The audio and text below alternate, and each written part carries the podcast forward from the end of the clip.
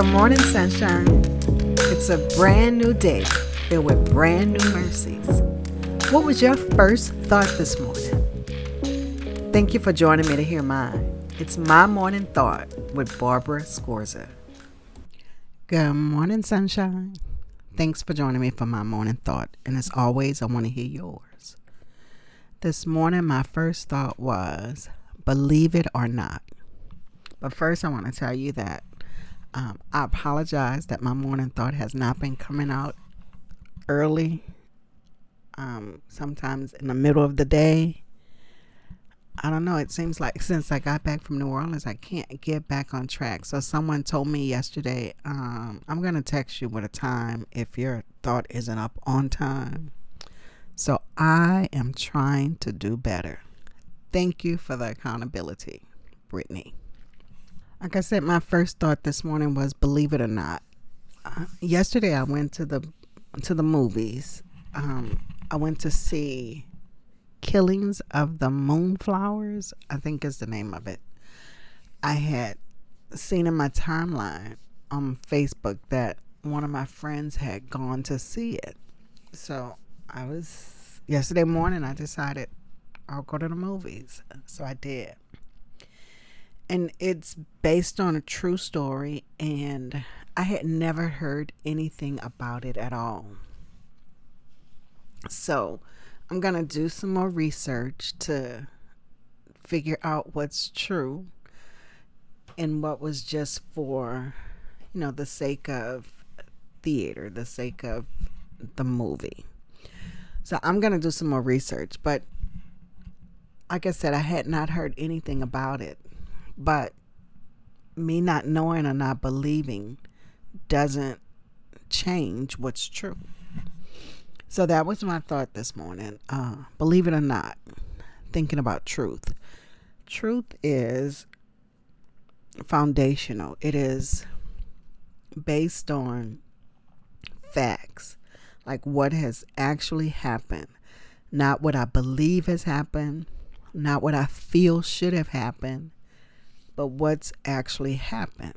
That's truth. It has to be foundational. It can't be based on on me or my feelings cuz they could change and then truth changes if that's really what truth is. If truth is just about what I think, then when I think something different, then what I believed would be different. But truth needs to be foundational. It's not contingent upon me believing it or not. Truth doesn't change. If it's true, then whether I believe it or not, it's still true. And I'm sure we've been on both sides of it. We've been on the side where we've heard something that was true, but it seems so unbelievable. Like that just can't be real that we don't want to believe it. And then we've also been on the other side, I'm pretty sure, of where we know for fact that this happened. Like it happened to us, or we were an eyewitness to it. And when we're telling someone else, they're like, oh, really? Sure. So we've been on both sides of that. I know we have. But remember, the truth is the truth. So whether I choose to believe it or not, that doesn't change it being true. I tell my kids when, you know, I just think about the craziness in the world, but even beyond that, that Jesus is coming back. He's coming back just like he said he would. And I want, there's a song that says, I want to be ready when Jesus comes. Well, I want to be ready always because I don't know when he's coming. So I don't want to just, you know, have this date out there on my calendar where I'm to get ready.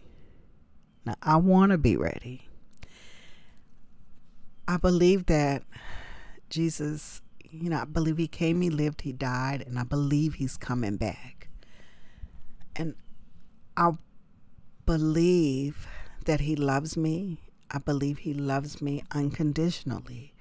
I believe that he loves me with this this crazy love, this love that is incomprehensible. Like, it's hard to believe that the love he has, he has for me, but he does, and for you. And because I believe he loves me, because I know he loves me, and I accept his love for me, then I can love him and love others.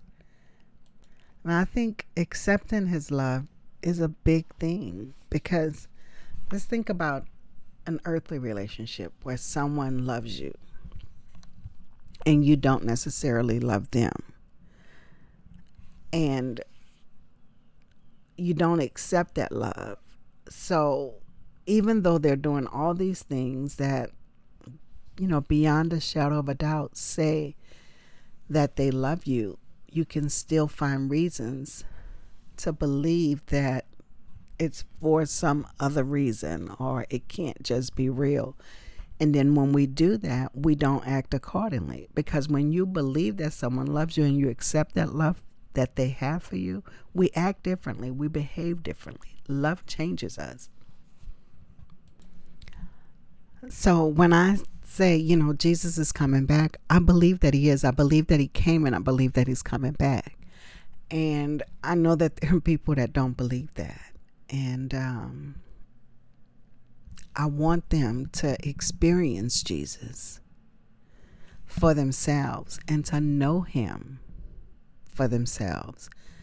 So, you know, scripture, you know, people talk about it being an outdated Bible and just stories that were made up and written, and how can you have this blind faith and but we all believe in something. So choose what you believe in. And I believe that we were created intentionally and on purpose. I don't think we're an accident. I don't think it was just some random acts of whatever, because even the whatever had to come from someplace. So I just want to encourage you to find out for yourself. The scripture that I thought about this morning was Luke 1 and 3, but I'm going to read from verse 1.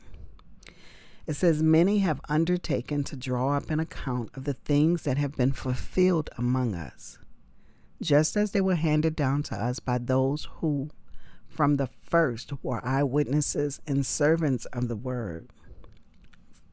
Verse 3 says, With this in mind, since I myself have carefully investigated everything from the beginning, I too decided to write an orderly account to, an account for you, most excellent Theophilus. So this is Luke writing a letter, and Luke is saying, I did my research. And here is this orderly account. And one thing about scripture is there are there's more literature and and things that have been proven that coincide with what scripture says like places and events and things like that that are outside of the bible that you can go and read that actually corroborate some of the things that are in scripture. And then in scripture we see that things are foretold and then we get to see it actually happen like it reveals itself through scripture. And you know if someone told you okay let's this crazy example. Suppose someone said i know the winning lottery ticket numbers and they tell you what the numbers are on tuesday for a drawing that's going to be held on friday and on friday the exact numbers in the exact order that you t- they told you are the winning numbers. Perhaps you didn't play them that week because you're like, yeah, sure, you know. Well, next week, they do the same thing. I know the winning numbers. They tell you on Tuesday for a lottery that it's going to be, the numbers are going to be selected on Friday you know, maybe you might think uh, they were lucky last time and you don't do it again. But on Friday, Again, it's the exact numbers. And if the third week came along and they said the same thing to you, would you play the lottery? you probably would. You'd believe it because what they have said has come to pass. So you believe them.